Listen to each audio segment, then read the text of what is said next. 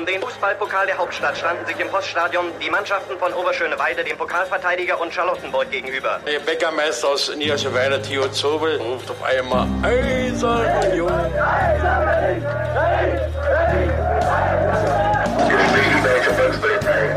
Eine Bankbürgschaft aus Unions Lizenzunterlagen hatte sich als gefälscht herausgestellt. Union ist gerettet. Union ruft alle Berliner Fußballfans dazu auf, sich am Räumen des Stadions von Schnee und Eis zu beteiligen.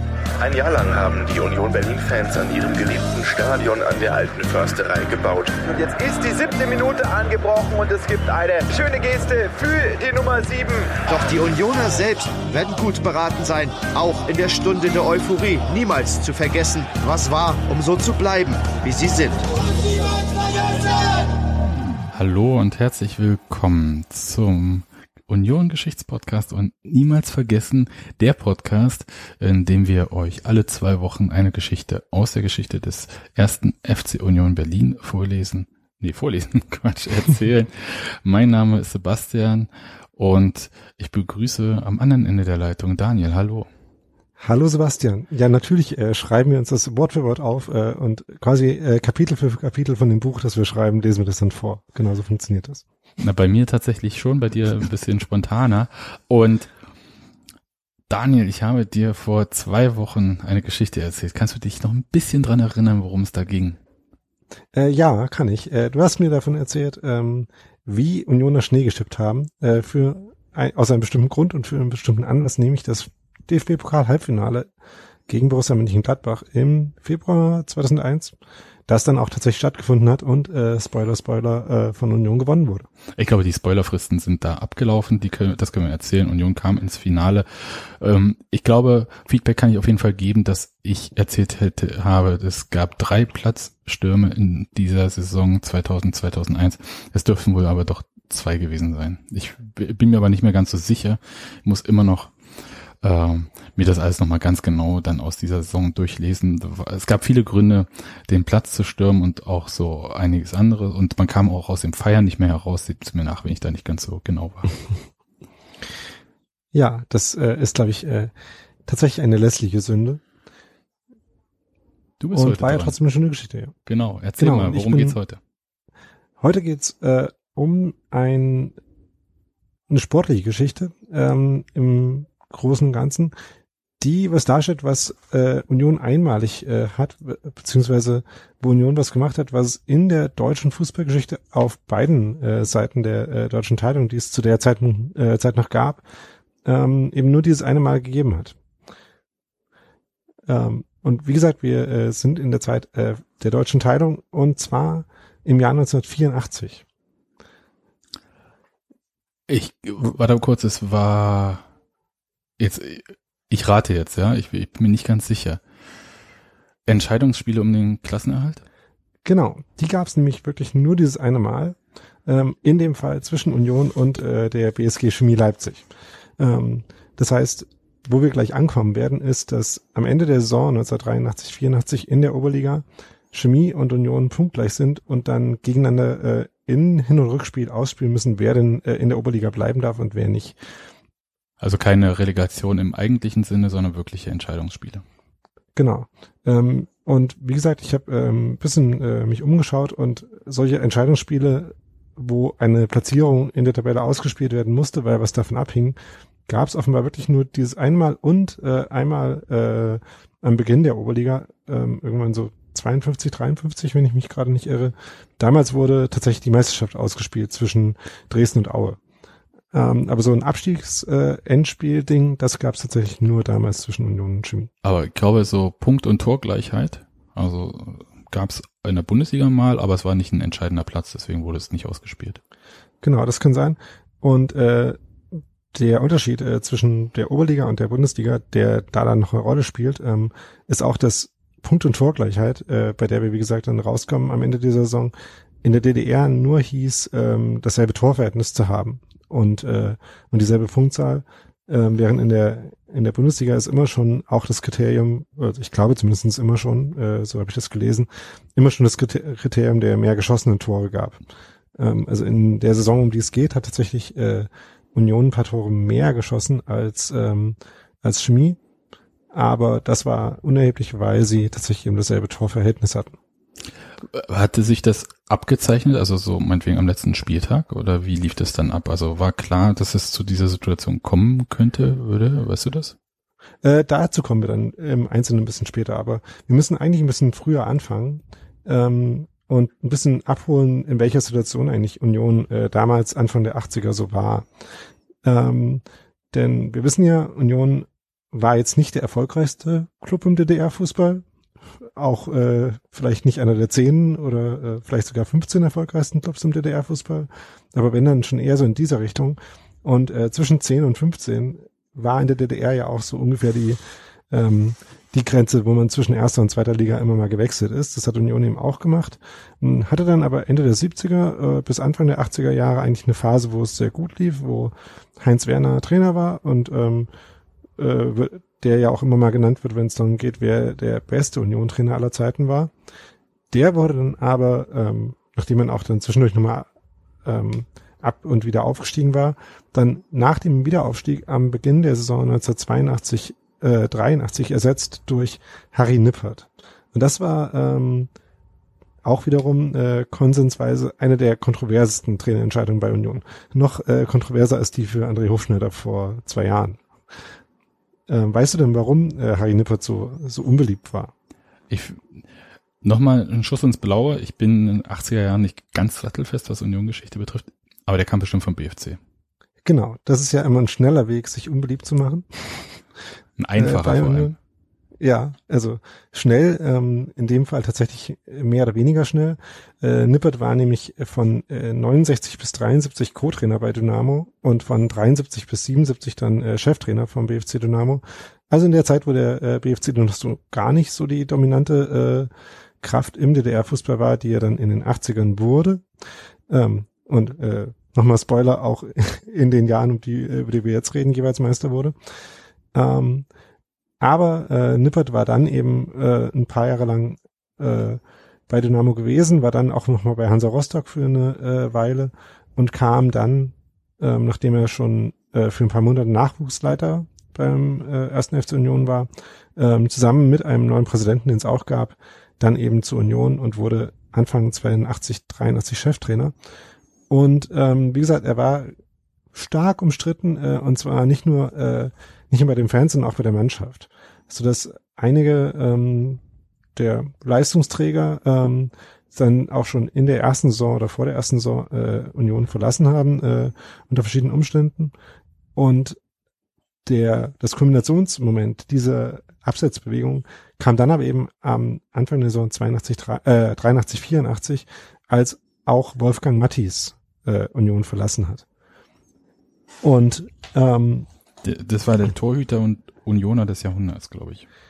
Genau, Unioner des Jahrhunderts. Ich bin mir nicht ganz sicher, ob das wirklich der Titel ist, aber auf jeden Fall wurde er in der Wahl, die 2006 mal stattgefunden hat, zum Most Valuable Player der Union-Geschichte oder sowas gewählt.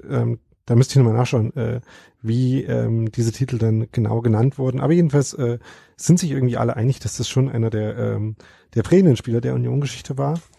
Und in dem Buch "Und niemals vergessen, Eiserne Union" von Jörn Luther und Frank Willmann gibt's ein kleines Interview mit Wolfgang Matthies, in dem er erzählt, wie das denn kam, dass er damals 1983 von Union wegging und dann im Endeffekt in Magdeburg landete.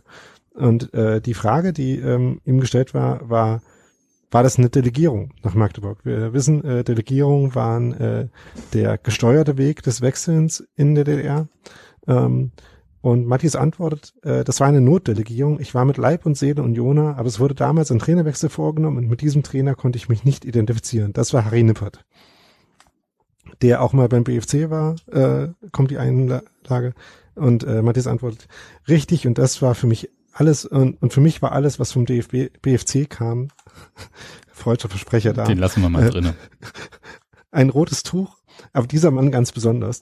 Beim ersten Trainingstag, da mussten wir anstehen in Reihe und Glied wie bei der Armee und das, obwohl wir alle gestandene Fußballer und Oberligaspieler waren. Diesen Kinderkram wollte ich nicht mitmachen, deswegen bin ich zum Verband gegangen und habe darum gebeten, dass sie mich von Union freigeben. Ich wollte damals zu Stahl Brandenburg gehen, aber das hat der Verband nicht genehmigt. Man sagte mir, sie haben drei Möglichkeiten. Entweder sie gehen nach Magdeburg oder sie bleiben bei Union oder sie spielen ihr Leben lang keinen Fußball mehr.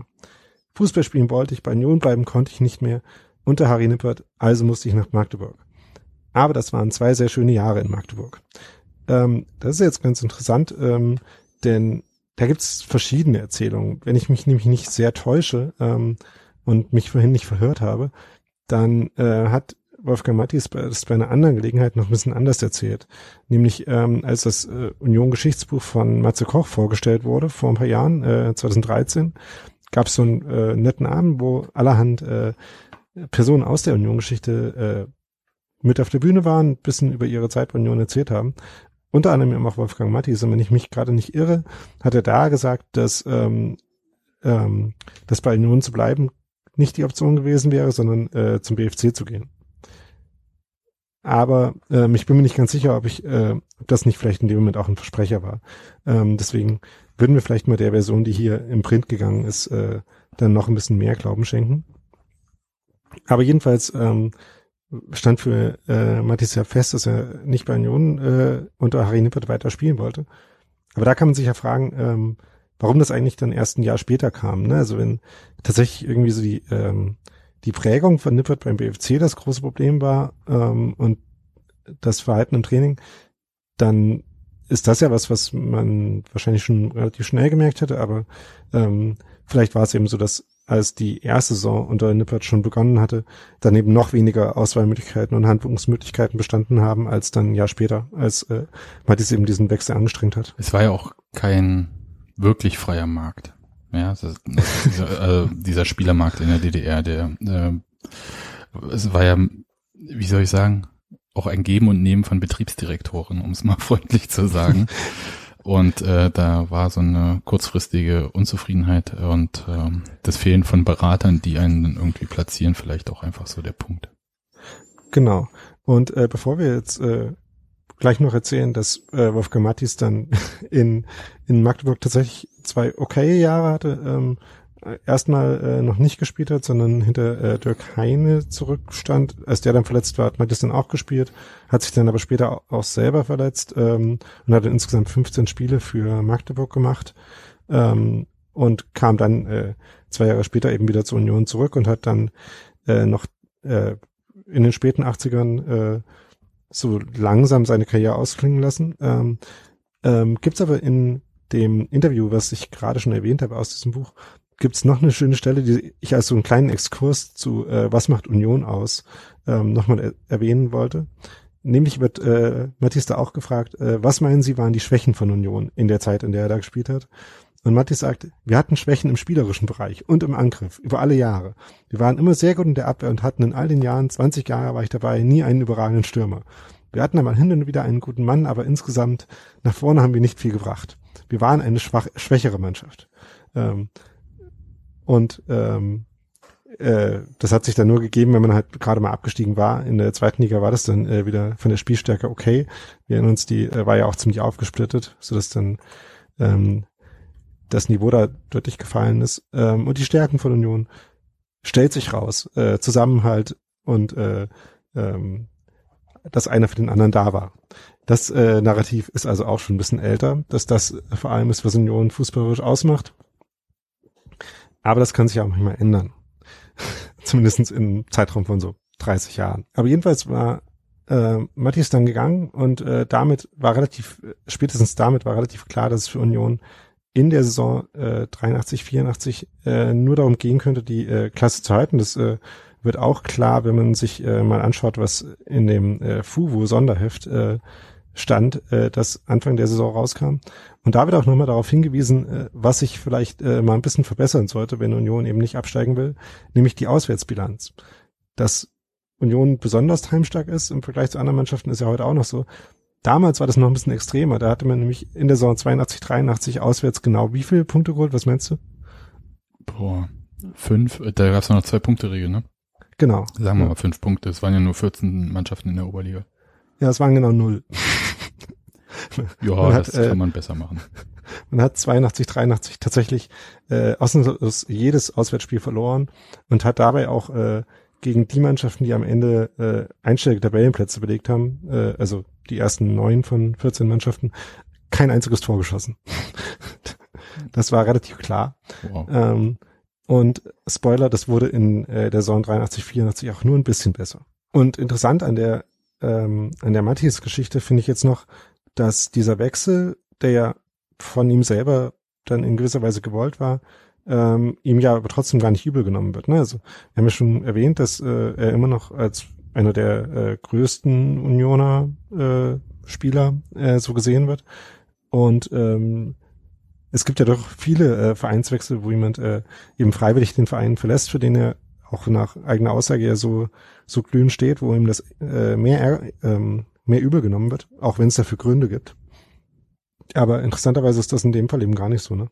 Aber jedenfalls musste Union dann halt irgendwie weitermachen und gerade Matthies auf der Torwartposition ersetzen. Und dafür standen dann 3 Spieler im Kader, die ganz interessant unterschiedlichen Status hatten. Nämlich da gab es einerseits Andreas Hawa, der tatsächlich schon sehr lange bei Union war, nämlich schon seit über 10 Jahren zu dem Zeitpunkt, seit 1972. Und das auch noch bis 1992 war, also so lange wie echt wenige andere Spieler, dabei aber auch so wenig Spiele gemacht hat wie wenige andere Spieler. Und zwar nur knapp mehr Spieler, als er Jahre bei Union war. Denn ImmerUnioner führt für Andreas Hawa 33 Spiele. Und tatsächlich hat er dann auch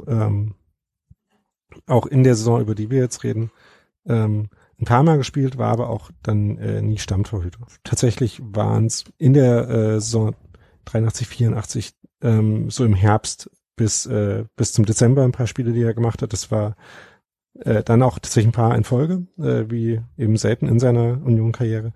Aber in der Rückserie hat Andreas Haber dann auch wieder nicht mehr gespielt, sondern es gab dann 2 andere Torhüter, nämlich Jörn Dahms und Wolfgang Gerke.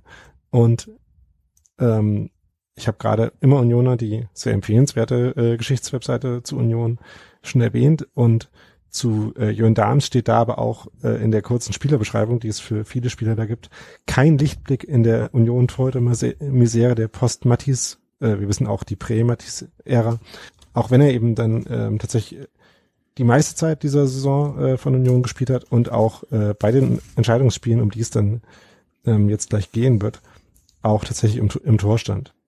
Am Anfang der Saison stand aber eben Gerke noch im Tor. Und dieser Anfang der Saison war auch schon ziemlich katastrophal. Der Anfang der Saison 83/84, los ging es dann nämlich mit einer 4-0-Niederlage in Karl-Marx-Stadt. Dann 3:3 gegen Jena mit tatsächlich auch ein paar ganz netten Toren. Die kann man sich auch noch anschauen. Werden wir natürlich verlinken, das Video, in dem das zu sehen ist. Dann im 5:0 in Magdeburg, einem 3:1 in Erfurt und einem 0:4 zu Hause gegen Dresden. Und ich glaube, nach diesen Spielen wurde dann Harry Nippert tatsächlich auch entlassen und durch seinen bisherigen Assistenten ersetzt. Und Unions Saison wurde danach nur ein bisschen besser. Wie gesagt, man hatte vorher schon mal das 3:3 gegen Jena geholt, aber danach gab es dann eben auch nur ein paar Siege und man dümpelte irgendwie weiter so um die Abstiegsplätze rundherum und hatte zur Halbserie nur darauf gehofft, außer Chemie auch noch den HFC Chemie hinter sich lassen zu können, der dann aber tatsächlich abstürzte und eben noch klar hinter Chemie und Union letzter wurde, sodass am vorletzten Spieltag der Saison dann Union tatsächlich, also nach dem vorletzten Spieltag, Union tatsächlich 2 Punkte und 2 Tore hinter Chemie lag. Und am letzten Spieltag stand welche Partie auf dem Programm? Natürlich Union gegen Chemie. Ach was. Ja, sodass es eigentlich sogar 3 Entscheidungsspiele um den Nichtabstieg waren. Das erste war eben auch schon ein Auswärtsspiel für Union im Alfred-Kunze-Sportpark, der damals, glaube ich, noch anders hieß. Das habe ich jetzt vergessen, nochmal nachzuschauen. Aber jedenfalls bei Chemie in Leipzig-Leutsch. Und da musste Union eben mit 2 Toren gewinnen, mindestens, um nicht abzusteigen. Und es war dann tatsächlich auch so, dass Union relativ früh in Führung ging durch Olaf Seier, der übrigens auch vom BFC kam und auch Teil dieser veränderten Politik, die man dem DDR-Fußballführung dazu schreibt, nämlich Union nicht mehr selber machen zu lassen und zu hoffen, dass da auch nichts groß bei rauskommt, sondern schon auch ein gewisses Maß an Unterstützung zur Verfügung zu stellen, eben mit Spielern, die auch dorthin delegiert werden, aber eben auch mit Leuten, die installiert werden, um, so war zumindest immer der Vorwurf, um irgendwie auch die Politik der DDR Sportführung gegenüber Union durchzusetzen. Und das war auch immer, was man den handelnden Personen, die mit eine BFC-Vergangenheit hatten, vorgeworfen hat, dass es ihnen nicht so wirklich um das Wohl von Union ging, sondern dass sie eben da vor allem einen übergeordneten Auftrag auszuführen hatten. Aber Olaf Seier war eben auch ein Spieler mit BFC-Vergangenheit, der trotzdem bei Union akzeptiert wurde und tatsächlich einer der prägenden Spieler dieser Ära war und am Ende über 200 Spiele für Union gemacht hat, fast 50 Tore geschossen hat und eben das als Mittelfeldspieler und schon eine sehr prägende sportliche Figur dann wurde. Und der hat eben das 1:0 geschossen und auch davon gibt's Videoaufnahmen, auch die werden wir verlinken aus so einer ganz netten Dokumentation aus Chemiesicht vor allem über diese Abstiegsspiele. Und in dem Zusammenschnitt kann man auch sehen, dass vor allem die Vorarbeit zu diesem 1:0 sehr exquisit war und dass es heutzutage vielleicht in gewisse Tor des Monats Ranglisten einsortiert werden könnte. Dann schießt Union noch das 2:0 später in der zweiten Halbzeit mit einem glücklich abgefälschten Freistoß vor dem Auswärtsblock in Leipzig, der dann signifikant eskaliert. Das fand ich ganz nett. Mindestens so sehr wie das Scheitern der Alten Försterei jetzt am letzten Sonntag, also Union gegen den Hamburger SV, auch 2:0 gewonnen hat, eskaliert ist. Und zumindest in der Erzählung der Spieler, die damals beteiligt waren, wird dann gesagt, dass Union durchaus auch noch Chancen hatte, das 3:0 zu schießen, mit dem natürlich Union tatsächlich gerettet gewesen wäre. Das fällt dann aber nicht mehr, sondern das Spiel geht 2:0 aus. Chemie hat sich gerade noch so in diese Entscheidungsspiele, die beim Blick ins Regelwerk, schätze ich raus, dann notwendig werden, gerettet. Und die finden dann eben etwas später statt. Und da ist das Hinspiel in Köpenick an der Alten Försterei. Und ein kleines Detail, was man den Filmaufnahmen davon entnehmen kann, ist, dass die Torpfosten und die Latte der Tore in der Wuhlheide so rote Streifen hatten. Ich gehe stark davon aus, dass die irgendwie der Sichtbarkeit dienen sollten. Aber ich fand es irgendwie ganz nett, dass damals sogar die Tore rot-weiß angestrichen waren. Ja, können wir wieder machen. Genau. Und damals gab es für uns auch ein rot-weißes Anzeigenkästchen, Häuschen, das aber gar nicht so klinkeroptikmäßig aussah wie das, was da jetzt als alte Anzeigentafel rumsteht. Auch das sieht man ganz nett in den Filmaufnahmen, die es davon gibt. Und im Hinspiel geht Union wieder mal 1:0 in Führung. Man sieht wieder sehr viele ausflippende Leute. Interessanterweise auch zwischen dem Tor und dem den Zaun, den es dann gab, nachdem der Zaun übrigens wurde aufgebaut dort, nachdem es im Jahr zuvor den Vorfall gab, dass Steine auf einen gegnerischen Torwart geschmissen wurden, nachdem es sehr kontroverse Schiedsrichterentscheidungen in einem Spiel gab. Also auch zwischen dem Spielfeld und diesem Zaun stehen dann irgendwie Leute und ich habe mich gefragt, ob das Leute waren, die da irgendwie eine Aufgabe hatten. Die sahen sehr wie eigentlich relativ normale Leute aus. Das wäre vielleicht, also wenn irgendjemand weiß, wie man da hinkam, wer da stand und was die da gemacht haben könnten, dann würde mich das interessieren. Das war was ich jetzt. Es gab so einen Ordnungsdienst und der war ja nicht so wie Stewards, aber ich weiß nicht, ob die das waren. Also die sahen sehr wie ganz normale Jugendliche aus. Also das fand ich, gerade dass die jetzt so jung aussahen, das fand ich interessant. Könnte natürlich sein, dass die da irgendwie auch eine Funktion hat. Ja, muss, glaube ich, mal schauen, aber das ist tatsächlich vielleicht was für eine extra Folge, ob die so eine, wie heißt denn das, wie so eine Kapitänsbinde, so wie diese Ordnungsdienstbinden, die es im Osten so früher gab, ja, ob die sowas um den Oberarm hatten. Was sie vielleicht als solche ausgezeichnet hat. Ansonsten sahen die, glaube ich, wirklich normal aus. Aber müssen wir sich genau anschauen. Interessant. Ja, das habe ich versucht zu sehen. Aber erstens sind die Filme, Ausschnitte, die es davon gibt, natürlich immer aus Spielszenen und deswegen selten sehr ruhig und selten lange auf irgendwie einzelnen Personen in so einer Position verharrt. Außerdem während Toren, wo dann sowieso alles rumspringt. Und drittens halt auch nicht in der allerbesten Auflösung. Kein HD. Nee, noch nicht mal HD-ready. Hm. Ja, also deswegen, das macht das so vom reinen Bewegbilder anschauen ein bisschen schwierig. Aber vielleicht gibt's da ja noch Fotos, die sowas vielleicht auflösen können. Oder vielleicht erinnert sich ja jemand, der da damals dabei war und kann uns darüber was erzählen. Und wie gesagt, wir sind immer noch beim Hinspiel. Union hat wieder irgendwie noch viele Chancen, schießt aber das 2:0 nicht. Und natürlich, wie das dann immer so passiert, in der 75. Minute macht Chemie das 1:1. Und natürlich, wie könnte es gerade in die Saison mit der Vorgeschichte anders sein? Natürlich geht eben ein Torwartfehler von Union voraus, von eben Torhüter Dahms. Und Union geht dann mit einem 1:1 in das Rückspiel.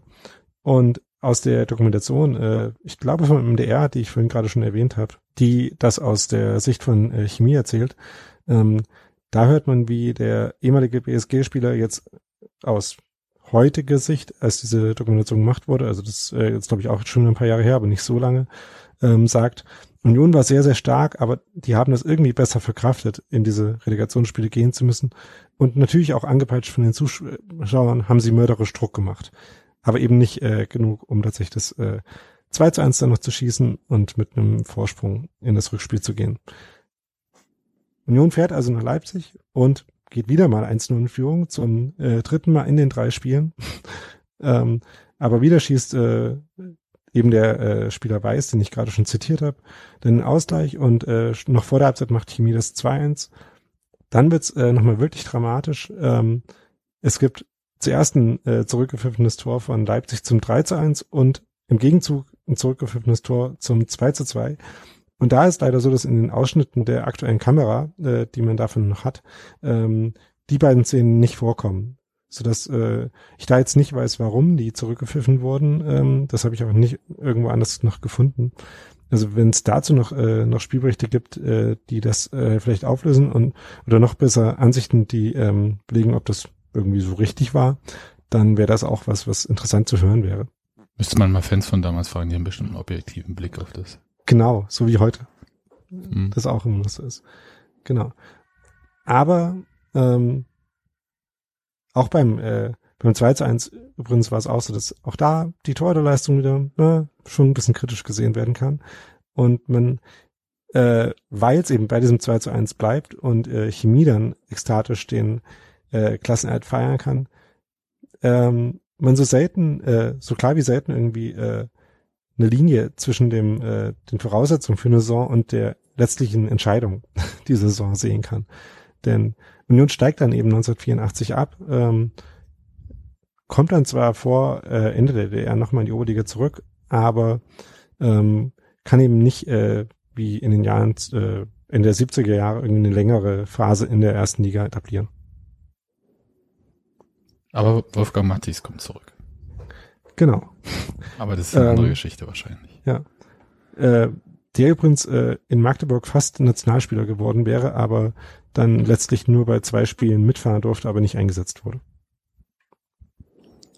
Das ist eine ganz schön, also dieses Entscheidungsspiel, ich weiß nicht, ob ich das verkraften könnte, also ich kann ja Relegationsspiele schon schwer verkraften, da weiß man wenigstens, worauf man zusteuert. Aber so ein Entscheidungsspiel und vor allem, wenn so eine Saison so durch die Vorsaison so herrlich bescheuert anfängt, dann geht die ja auch meistens, wir kennen das ja, also wenn man Trainer im September schon entlässt, ist das ja nie ein Zeichen dafür, dass man von vornherein davon überzeugt war, dass das diese Saison gut laufen wird. Genau, ja. Und vor allem, wenn man die ganze Zeit schon so eine Spaltung hat, quasi zwischen der Wahrnehmung von allen, wie überzeugt sie von diesem Trainer sind, der dann irgendwie relativ schnell entlassen wird, und denen, die da handeln. Auch das sind nicht so gute Voraussetzungen. Was ich halt wirklich interessant fand, war, dass man eben trotzdem relativ bedingungslose Hingabe zu den Spielen, bei den Spielen sieht, obwohl man eben mit so vielen von den handelnden Personen dann so wenig zu tun hat. Das fand ich einen ganz interessanten Aspekt an dieser Phase der Union-Geschichte. Wenn es damals schon dieses Lied gegeben hätte, Spieler, Trainer, kommen und gehen. Ja, dann hätte man das vielleicht gesungen. Genau. Ja, aber das war es eigentlich auch schon. Wie gesagt, ich habe ja an ein paar Stellen jetzt die Videos, die es davon gibt, aus der Saison erwähnt. Ich habe mir natürlich irgendwie alles, was man davon so in Quellen, die jetzt irgendwie erreichbar waren, findet, angeschaut. Und das Spiel, von dem es tatsächlich die längste Zusammenfassung gibt aus der Saison, ist ein 5:1 von Magdeburg gegen den BFC. Auch das kann man sich ganz gut angucken. Auch da sind schöne Tore von Joachim Streich vor allem dabei. Und am Ende dieses Spiels, und das vielleicht noch so ein ganz kleiner Exkurs, wird Streich noch nach dem Spiel gefragt und wie er das so erlebt hat, so die typischen, wie fühlt es sich an, Fragen. Und bis dahin ist es irgendwie noch so ein normales, etwas steifes nach dem Spielinterview, bis Streich dann auch noch gefragt wird, Sie waren gestern auf dem Fußballkongress, worum ging es denn da? Und Streich dann antwortet, erstmal habe ich über einen gezielten Spielerwechsel gesprochen, so wie damals bei mir, also Streich, von Rostock nach Magdeburg. Fand ich ganz interessant. Er sagt dann nicht irgendwie, was er dazu gesagt hat und ob er gefordert hat, dass es einfacher werden soll. Wir wissen, wenn er das gemacht hätte, hätte er von Wolfgang Matthies Unterstützung bekommen. Und dann, ohne darauf irgendwie weiter einzugehen, sagt Streich dann noch, und dann durfte ich eine Protestresolution verlesen, die eben gegen die NATO-Hochrüstung und die Aggression in Grenada war. Das fand ich auch noch eine sehr DDR-ige Weise, so ein Fußballbericht in dem Moment auch zu beenden. Gut, Daniel. Charmant, ich werde mir die Videos angucken. Ich habe dieses Entscheidungsspiel nur locker im Hinterkopf gehabt, aber das war halt auch nicht meine Erfahrung. Vielen Dank fürs Erzählen. Und dann können wir jetzt Deckel drauf machen und Feedback, Hinweisblock, wenn du Lust hast. Ja, ihr wisst, es gibt eine Webseite zu diesem Podcast, auf der lebt, die heißt und-niemals-vergessen-podcast.de. Da könnt ihr Kommentare hinterlassen und unter der gleichen Adresse könnt ihr uns auch E-Mails schreiben, nämlich @info, wenn ihr uns beiden was sagen wollt oder wenn ihr uns vielleicht Themenvorschläge machen wollt, von denen es ein paar gab, aber noch nicht gar so ganz so viele. Also wenn ihr irgendwie Geschichten habt, von denen ihr glaubt, dass sie erzählenswert sind, oder wenn ihr auch irgendwie Stichworte habt, zu denen ihr immer schon mal euch gefragt habt, was da genau los war, dann sagt uns das gerne und dann schreibt das entweder Daniel oder Sebastian @und-niemals-vergessen-podcast.de. Ihr könnt uns aber auch auf Twitter folgen, @unv_podcast, und uns dort Nachrichten schicken, oder wenn ihr auch Themenvorschläge habt, die uns direkt schreiben auf Twitter, da heiße ich @saumselig und Daniel @da_roßbach. Und natürlich freuen wir uns über Bewertungen bei iTunes mit Sternen, mit Rezensionen, bei panoptikum.io, wo auch immer uns ihr überall bewerten könnt in der Podcast-App eurer Wahl. Sagt anderen Leuten weiter, die vielleicht mehr über die Geschichte von Union hören wollen. Genau, wenn ihr auswärts fahrt, dann hört doch vielleicht zusammen unseren Podcast dabei oder so. Genau. Machen ja jetzt angeblich in den nächsten Wochen ein paar Leute irgendwie auswärts zu Union spielen fahren. Und vielleicht werden wir in ein paar Jahren auch über diese fantastische Saison, in der der erste FC Union unter Urs Fischer die Chance hat aufzusteigen, auch eine Episode draus machen. So, das war's von uns. Genau. Dann vielen Dank, Sebastian. Hören wir uns. Ich danke dir. Ich habe ja vor allem zugehört und ehrlich gesagt den Mund nicht zugerichtet. Das waren 3 Spiele hintereinander geschehen. Egal. Und wünsche euch alles Gute und wir hören uns wieder in 2 Wochen. Doch die Unioner selbst werden gut beraten sein, auch in der Stunde der Euphorie niemals zu vergessen, was war, um so zu bleiben, wie sie sind.